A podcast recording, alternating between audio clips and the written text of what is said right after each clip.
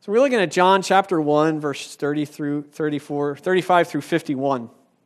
I worked at, when I worked at Long Creek, uh, you can imagine the variety of individuals that we, we had to work with. I mean, we had just the whole spectrum of people, and I, I really learned a lot about working with different people. It was a great experience for me. So we had the drug addicts that would come in, and we had to work with them. And the, the drug addicts were really hard to work with because mainly what we saw in them was that they were really good at lying. And they would lie to you all the time. So you never had a clue what was true, what was not true. And then we had the passive aggressive individuals. Those guys were my absolute favorite. That's sarcastic.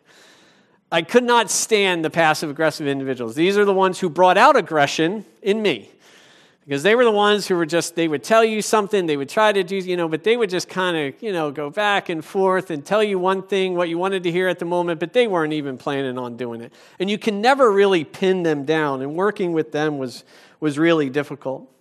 Then you had the rebellious the just the outright mr labaz i'm going to tell you what's happened. I'm not going to do that. You guys are going to wrestle to me wrestle me to the ground. You're going to end up putting me in the room and then we're going to forget about the whole thing afterwards and I, I really enjoyed that because I, I knew what I was getting, right? Who doesn't? That's what I like. So there's a tip for all of you. Just come right out and say. You're not going to hurt my feelings. You're not going to do anything. Just tell me, right? Hey, I'm not going to do that. I think you stink right now. Okay, all right, let's go. And then they would do that, and then later on it'd be okay. We had those that were apathetic, didn't care. Those that were traumatized, who needed a lot of sensitivity. Those that were lonely, those that were scared. We had the bullies we had the victims, and so on and so on and so on. All of these individuals, it's kind of like the church. No, I'm just kidding. That guy might be, I don't know. Uh, so we had all these people, but we had one goal. The goal was to get them to change. The goal was to get them to not do the behaviors that they were engaging in, to teach them some skill sets, to provide for them a purpose other than what they were doing at the time. But we couldn't bring them to that goal all in the same way, could we? Because they were all different. Some were more willing than others, some needed more care than others, some needed tougher tactics than others. But we all had the same goal for them at the end, and that was change. You know, Jesus works with us in the same way. We all come from different places, different backgrounds, and we have different personalities. But he has the same goal to bring us to himself so that he can change us. But the way that he does that is different. And that's what we're going to be looking at today. What Jesus did back then is the same that Jesus does now with individuals. All of the individuals that we're going to encounter in this passage today are different. And Jesus calls them to himself in a different way. We're going to be focusing on two characters mainly Peter and Nathaniel. But along the way, we're going to be seeing other characters who personally encounter Jesus, how they come to Jesus, but the end result is still the same. When they meet the Messiah, they are changed. I see two ways that he in which he deals with these individuals, two ways in which he deals with Peter, and in which one way in which he deals with Peter, and one way in which he deals with Nathaniel. In both encounters, he reveals himself to these individuals in two different ways. But the result of that revelation is the same. The first way that we're going to be looking at today, the first way in which he reveals himself to Peter, is in verses 35 through 42. He tells us who we will be. So, follow along, verses 35 through 42. Again, the next day, John was standing with two of his disciples. He looked at Jesus as he walked and said, Behold, the Lamb of God. The two disciples heard him speak and they followed Jesus. Jesus turned and saw them following and said to them, What do you seek? They said to him, Rabbi, which translated means teacher, where are you staying? He said to them, Come, and you will see. So they came and they saw where he was staying, and they stayed with him that day, for it was about the tenth hour. One of the two who heard John speak and followed him was Andrew, Simon Peter's brother. He first found his own brother, Simon, and said to him, We've found the Messiah, which translated means Christ. He brought him to Jesus. Jesus looked at him and said, You are Simon, the son of John. You shall be called Cephas, which is translated Peter.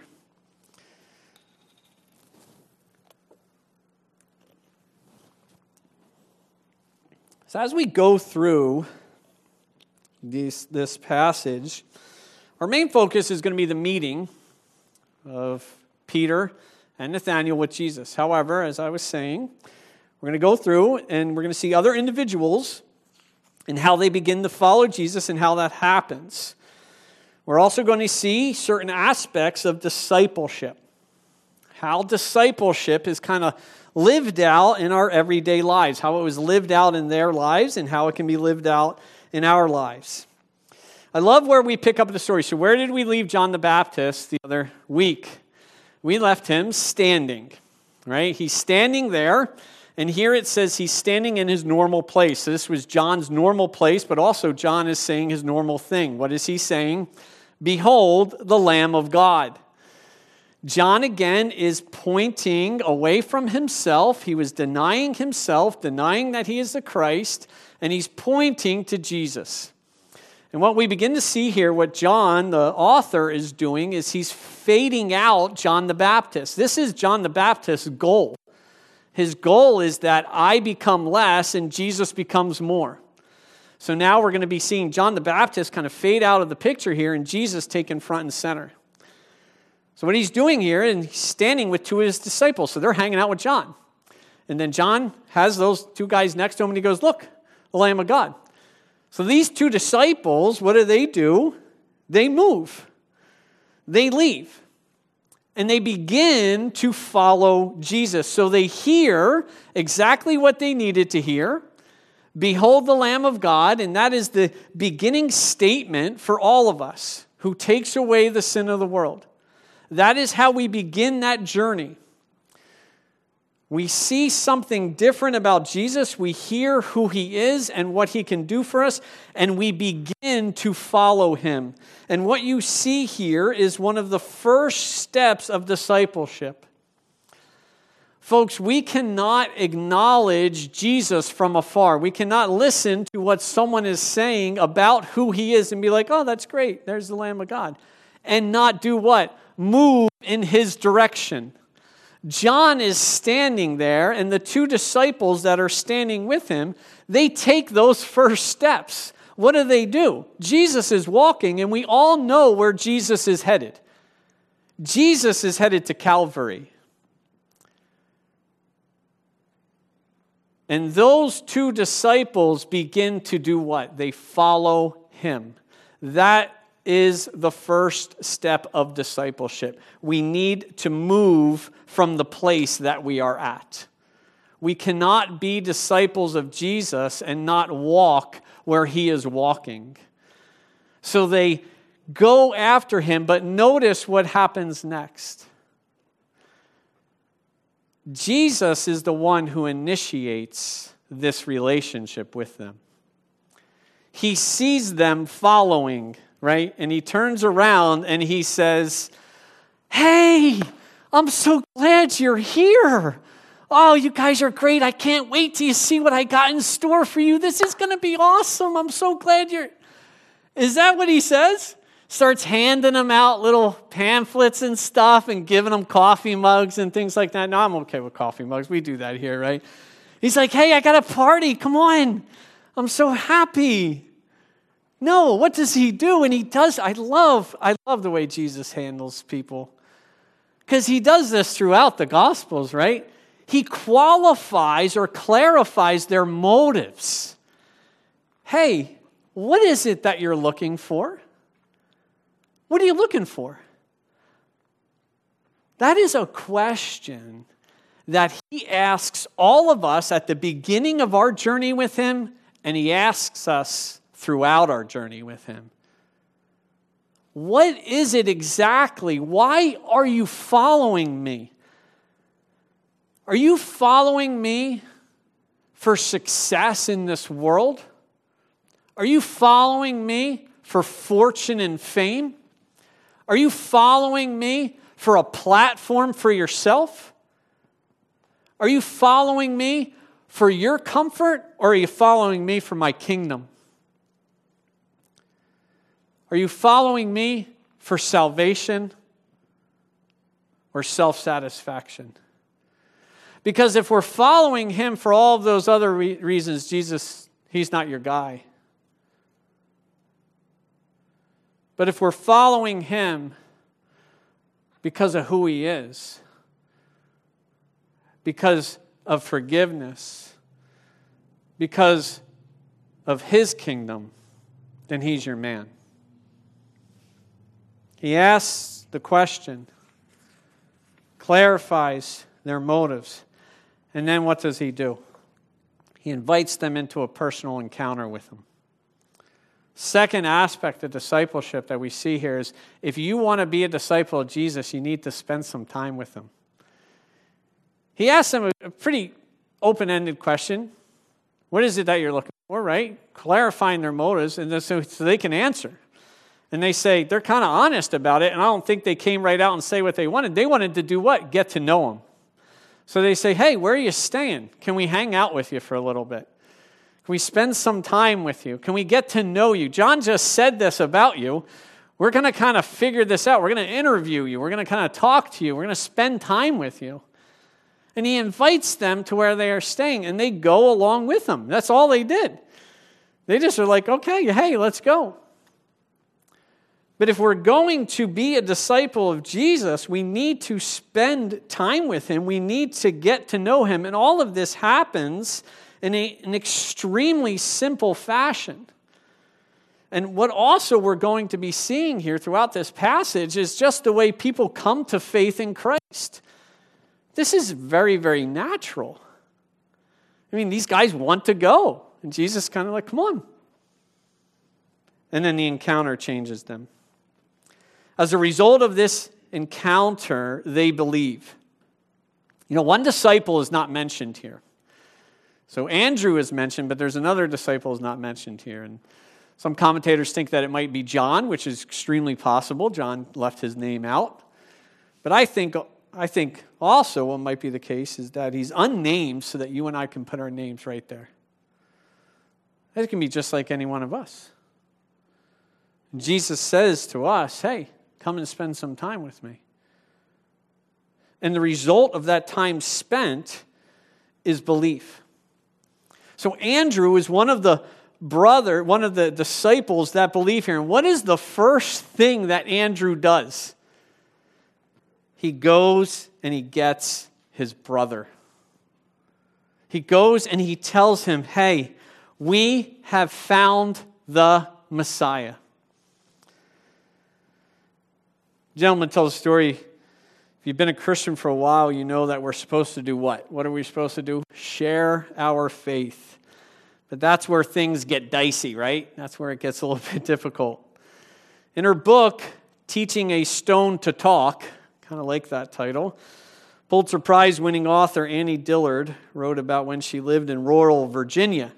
She went to meet her neighbor for the first time. Woman came to the screen door. She was polite, but very nervous. She says, She didn't let me go. She was worried about something. She worked her hands and she waited on the other side of the screen door until she came out with us. So the lady goes out and splurts it out. Do you know the Lord Jesus is your personal Savior? She says, My heart went out to her. No wonder she had been so nervous. She must have had to ask this of everyone. Said, I, I wanted to make her as happy as possible to reward her courage and then run. She said, We sympathize with that woman, don't we? She embarrasses us a bit, but we sympathize. Why? Because Jesus told us to do what? Make disciples, to share our faith, to be fishers of men. But the question is how? How do we do that? How does he do it here? Who's the first person that he goes to? And I want us to see this throughout the text. They go to people that they are already in a relationship with. They know these individuals. They were with Jesus one day. Andrew was with Jesus one day. And he goes and he shares what he knows about Jesus. Does he know everything he needs to know? Absolutely not. Is he going to grow in his knowledge about Jesus? Yes. And who the Messiah is? Did they have a viewpoint of who the Messiah was that probably does not line up with who Jesus really is? Yes, they did.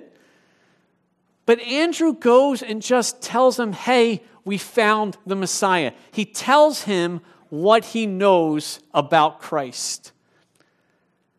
But the second thing is more important. He brings Peter to Jesus. It's kind of funny because Peter comes kind of willingly, doesn't he? And Peter doesn't say anything this entire time. Andrew's like, hey, we found the Messiah. And you know, why? is that? Because it's Peter. Peter's like, all right, dude, I'm all in. I'm going. He doesn't say anything. Peter responds willingly and goes to meet him.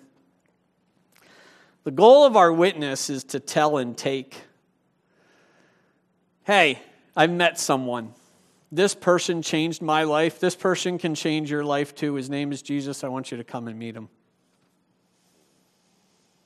Says he's the Messiah, he's the one that they've been looking for. And as I said, this view of the Messiah is probably informed by some different notions, current notions that would grow as they would grow with Jesus as well, as they would grow as they began, uh, began to know Jesus better.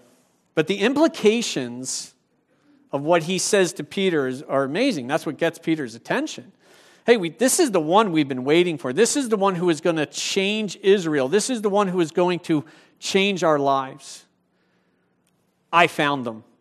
I want you to come with me. So now Simon meets Jesus. And what happens is amazing. NYU professor Adam Alter had observed the power that names have to shape destiny. We've talked about this in the book of Ruth. Called nominative determinism, which literally means a name driven outcome. Alter points to the following examples the current Lord Chief Justice of England and of Wales, his name, Justice Igor Judge his colleague, Lord Justice Laws. In the realm of athletics pursuits, Anna Smashnova, what do you think she plays? Tennis, yes. How about Usain Bolt? He is one of the fastest runners. Stephen Rowbotham, he's an Olympic rower. And Derek Kickett plays, yeah, football. He's a footballer. Other examples include Daniel Snowman. He's the author of a book about the Arctic and Antarctica. Christopher Coke was a notorious Jamaican drug dealer. The rapper Black Rob, he was sentenced to seven years in prison for grand larceny. He says, Are all these examples, uh, are all these just exa- all these examples just coincidences? For instance, would Usain Bolt run just as fast if his last name was Plod? He concludes researchers have shown that our names take deep root within our mental worlds, drawing us magnetically towards the concepts that they embody. I don't always believe that. I think it's interesting, though, that those people kind of reflect their names. There is an exception. There's an exception if Jesus gives you that name. Jesus tells Peter exactly who he is going to make him be. You will be called Cephas, which means rock. So as Peter comes very willingly, places all his money on the table because that is the type of person that Peter was.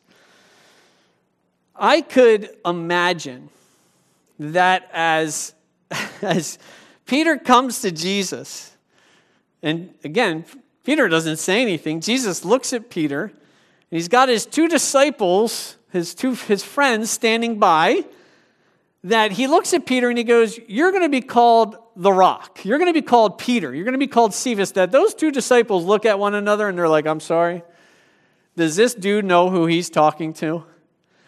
Do you think that Peter was any different from what we saw in the gospel accounts of his passion?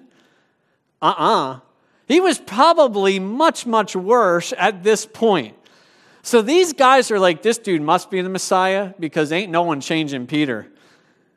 And Peter is the guy, remember, Peter's the guy who sees Jesus walking on water and he's like, I'm your man, call me out, right? He calls him out, he steps out on the water, and then he sinks like a rock. Why? He lost the faith. And then Peter was the guy who one minute takes out his sword and slices off the ear of a guard, and then the next minute is doing what? Denying Jesus to a slave girl. Peter's the one that after Jesus dies, he says, I'm going fishing, I'm done. Gets in the boat, they see Jesus, catching all this fish, and then Peter leaves his friends hanging there and he jumps into the water after him. Was Peter stable? Uh uh-uh. uh Was he reliable? Was he steady? Was he a rock? No way.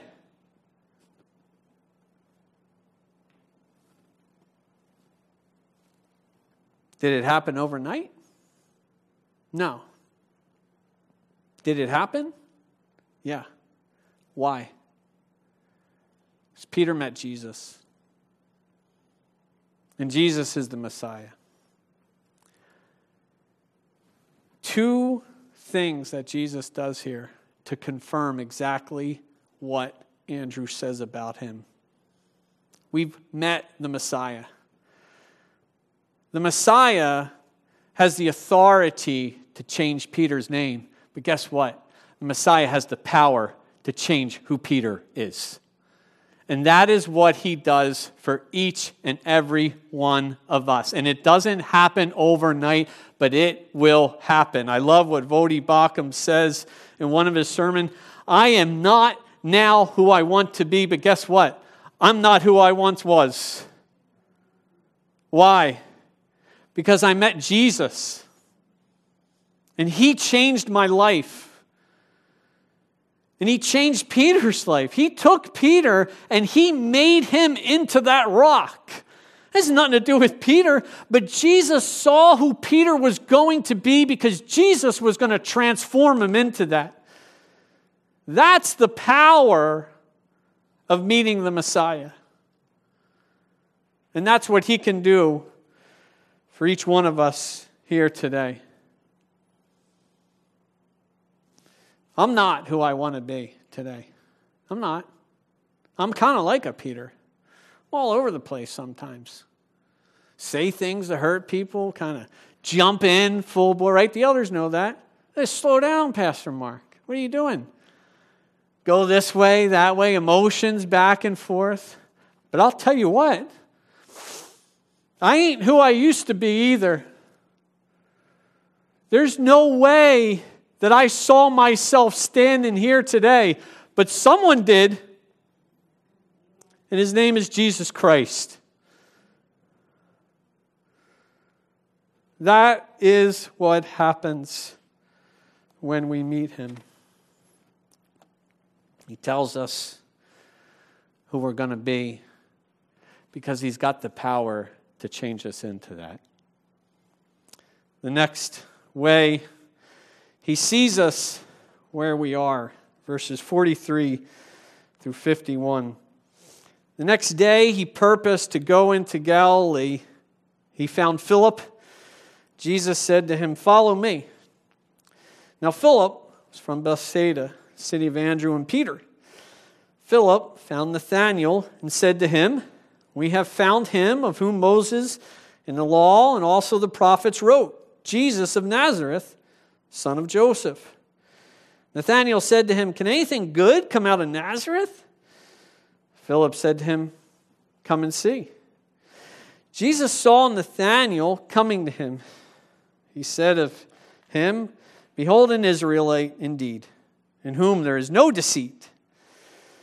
Nathanael said to him, How do you know me? Jesus answered and said to him, Before Philip called you, when you were under the fig tree, I saw you. Nathanael answered him, Rabbi, you are the Son of God. You are the King of Israel. Jesus answered and said to him, Because I said to you that I saw you under the fig tree, do you believe? You will see greater things than these. And he said to him, Truly, truly, I say to you, you will see the heavens opened, the angels of God ascending and descending on the Son of Man.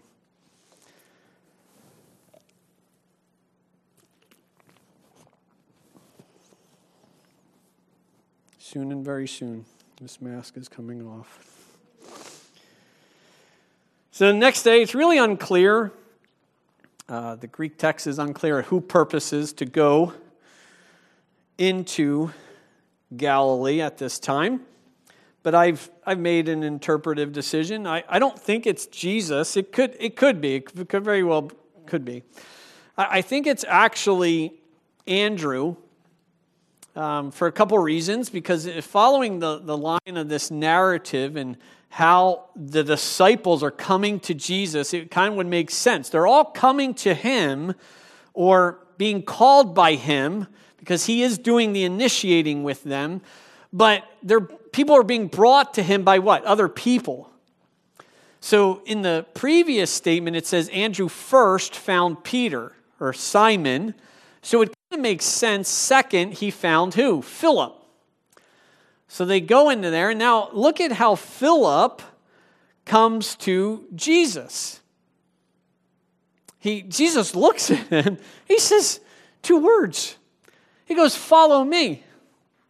And Philip's like, All right, I'm good. I'm, going. I'm game. I'm going. Well, what just happened? We, we're all like, It's not that easy, right? There's no way. So we, we don't go up to people and be like, Hey, follow Jesus. Yeah, sure. Right, I'm with you. Right, our churches would be overflowing at that. Why, what, what happens here?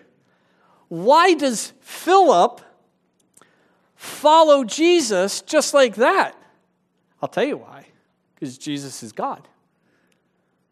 Jesus is who he says he is. He is the Messiah.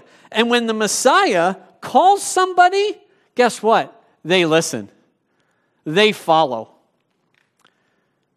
Jesus is later on is going to say, All of those that the Father gives me, are they going to come to him? Absolutely. Is he going to cast any of them out? Nope. Is he going to lose any of them in the process? Nope. There's your eternal security, folks. And that is the impetus for our evangelism. We don't bring people to Jesus, He calls them to Himself. He uses us as that vehicle to call people to Himself. And He says, hey, follow me. It's the same thing when he says to Lazarus, hey, come on out of that tomb. He had to use his name because if he just said it willy nilly like that, everyone would have came out of their tombs because they listen, because he's the Messiah. So now Philip, in the way that he comes, is contrasted with our little friend Nathaniel. So what's the first thing that Philip does? Do we see the? Does everyone see the domino effect here? And these guys are what? They're happy, excited to tell people, hey, I found the one who is spoken of in the law and the prophets. Come, come let's go. They're excited. They're not like, um, hey, I met some guy, guy's name's Jesus. They're booking out the other way. You got to come and meet him. You want to come to church? They're excited about it. Why? Because their lives have been changed by him. This is a good thing that we know Jesus, right? We want to share that with people. Now, like I said, Philip is now contrasted with the way Nathaniel comes. Philip doesn't need much convincing. He follows suit along with everyone else. He brings others to Christ. Now we meet our first skeptic. It's definitely not our last. So Philip says this He says, Look, we found the one who was spoken of by Moses and the prophets. So this is Moses pointed to the prophet, right? So they are, earlier on, John the Baptist denies that he's what? The prophet. That is the capital P prophet. But also of all the, the references and the foreshadowing to the Messiah that is spoken of in the law and the prophets. And Nathaniel, he's got a hang up. What's his hang up? It's a big claim from someone to be from a small town, a no name town such as Nazareth. So, Nazareth was this little no name town. It's kind of despised a little bit. It was not famous for anything. And Nathaniel's got a problem. It's a worldly problem. How can this guy come from this town? So I tried to I tried to put myself in Nathaniel because we look at we look at Nathaniel. We're like, oh, we want to do that. We don't have any problems. We don't have, we're not skeptical of anything. We just be like, we'd be like the Philip, right? Yeah, all right, dude, I'm in. I'm coming. But so I tried to think of what it would be like for Nathaniel. So it would be like someone coming up to me saying, Hey, Mark, I met this guy. He's the king of the world. He's going to save your soul. He's going to set up an earthly kingdom and he's going to forgive you your sins. And I'd be like, Okay, who is he? His name is Jesus. Okay, where's he from? He's from Jersey.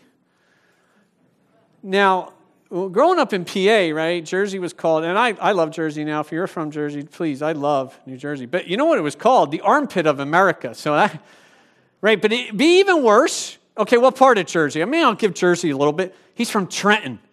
It'd be like, dude, you must have just been to Trenton getting drugs because you're high. If you think someone that good is going to come from Trenton, New Jersey, you're absolutely crazy. There's no way. He ain't coming from Trenton, New Jersey. Can anything good come out of Trenton, New Jersey? So what does what does what, what does Philip do at this point? Does he whip out his apologetic notebook? And he start writing things down. He's like, well, let me let me kind of break it down to you. He's really not from Nazareth. He's from Bethlehem. If you go back to the prophets and and he started walking Nathaniel back. What's he do? He invites him. And believe me, I am I'm a big believer in apologetics. I think we need to be ready for an answer. It doesn't replace what happens here.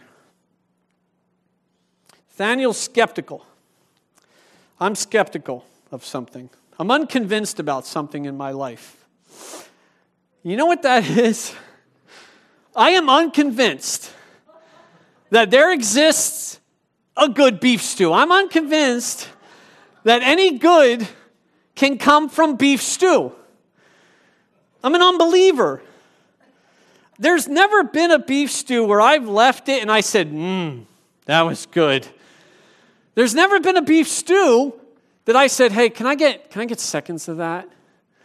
There's never been a beef stew where I said, dude, I need to have that again.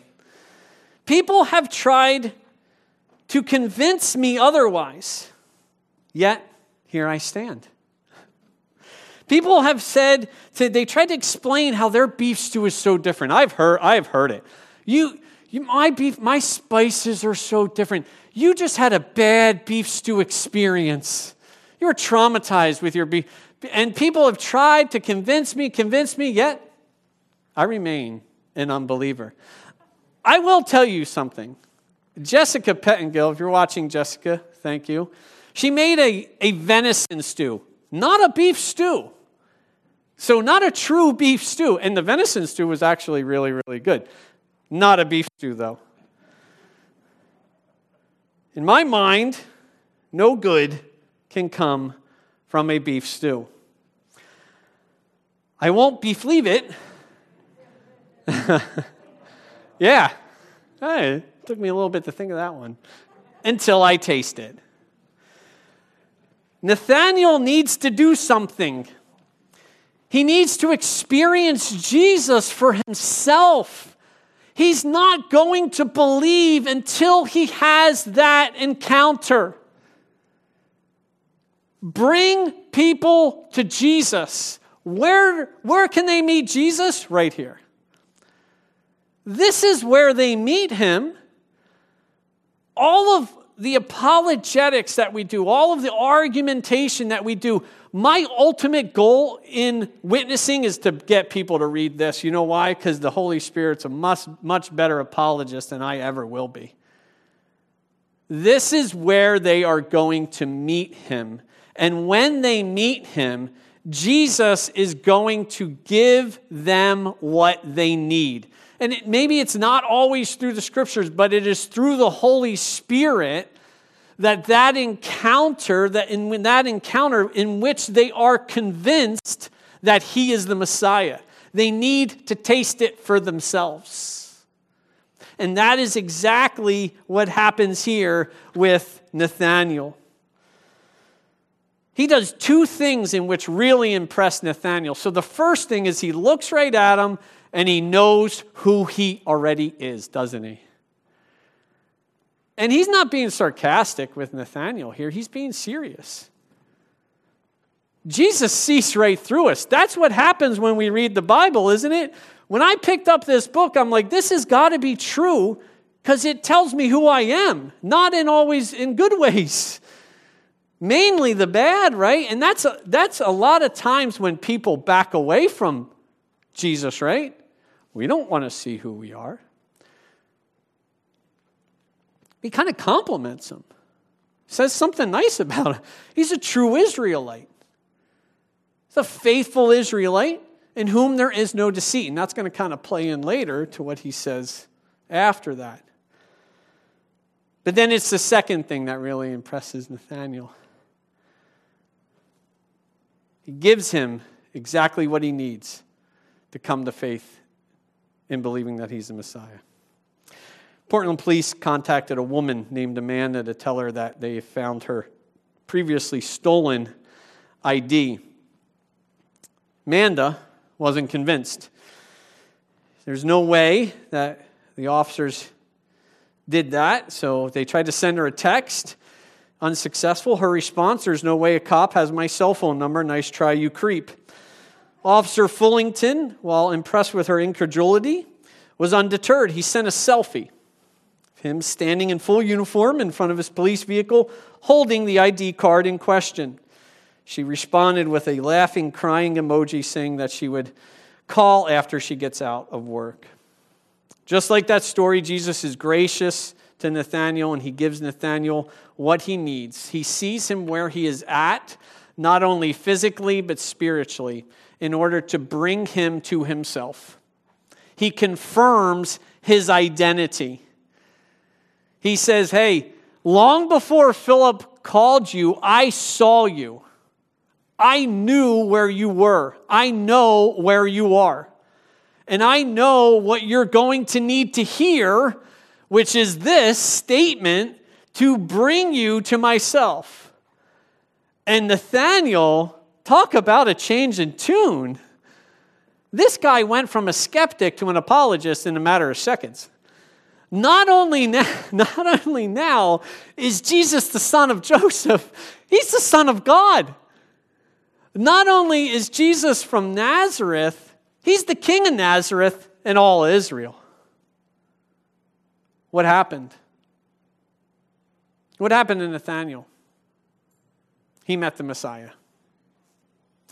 And Jesus confirms here and what he's about to say what he needed to hear.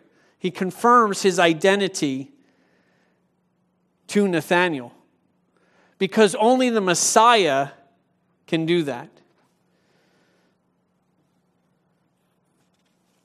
And Jesus does that for individuals today.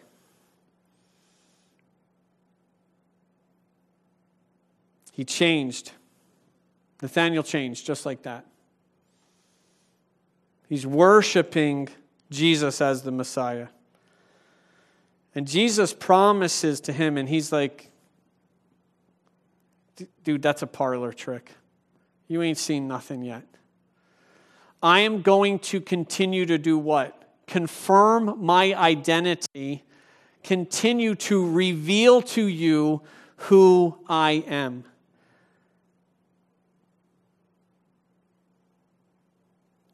Jesus meets us where we're at to bring us to himself. We, he's going to do that for people today. He did it for my mother in law.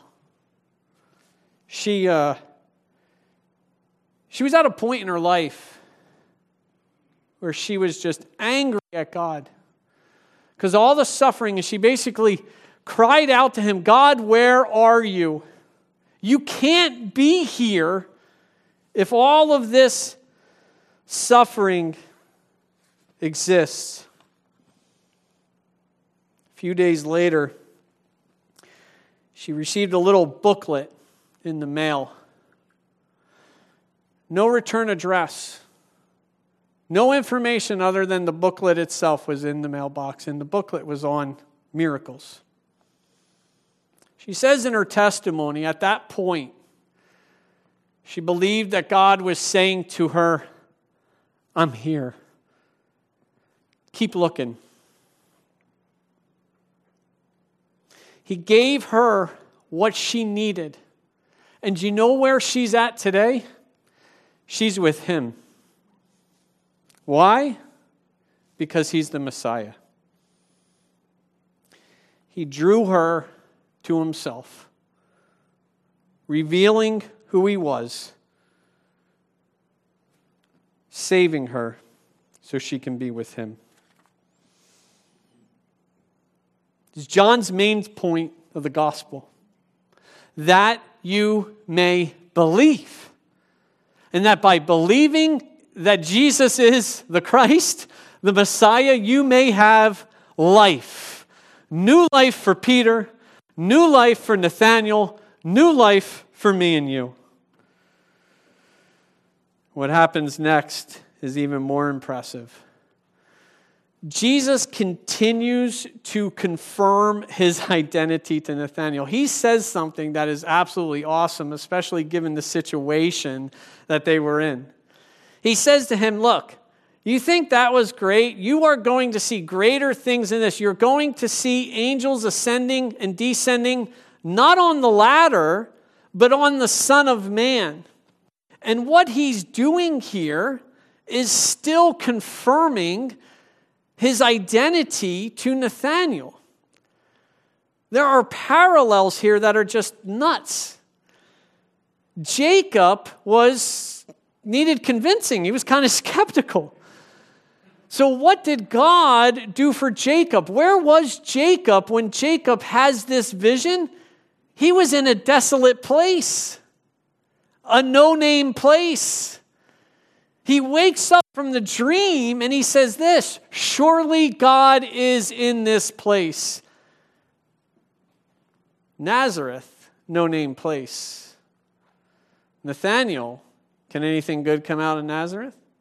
Jesus, angels ascending and descending not on the ladder, but on me. Surely God is in this place.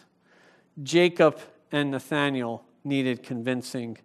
God gave them exactly what they needed. And God does the same for all of us today. He draws individuals in different ways, leading them to Himself, but changing all of them who encounter the Messiah.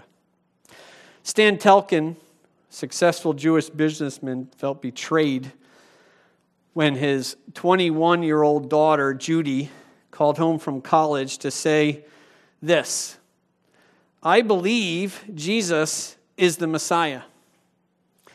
Her conversion threw him and the entire family into chaos.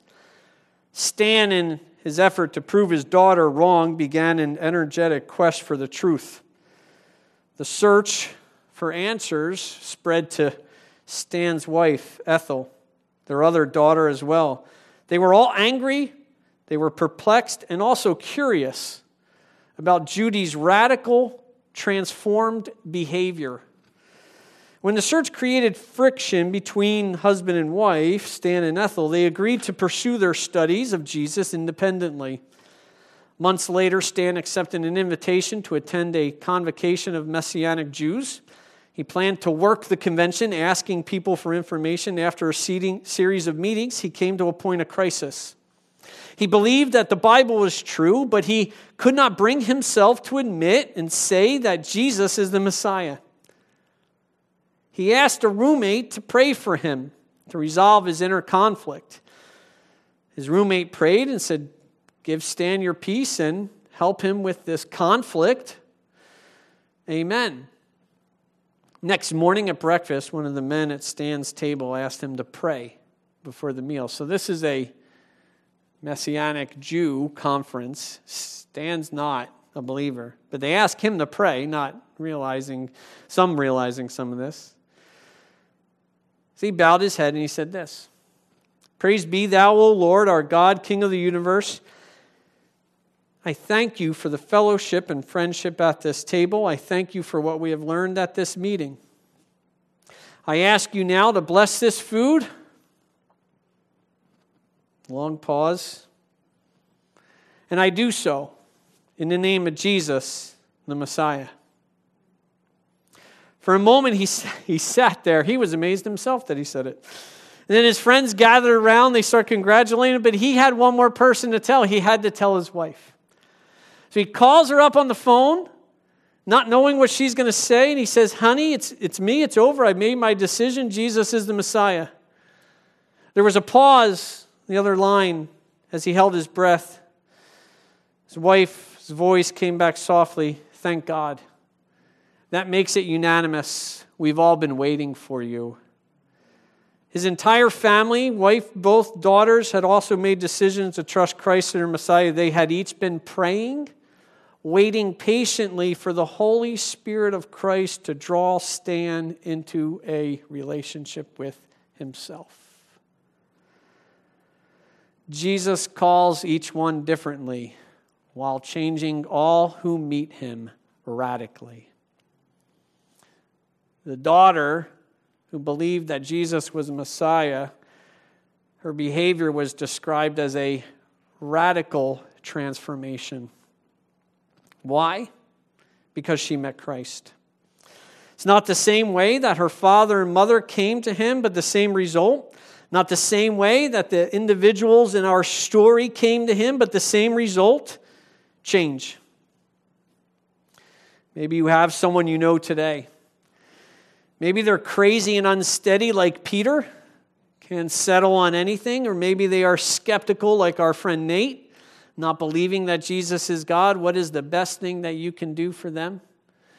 Introduce them to Jesus and let Jesus introduce himself to them.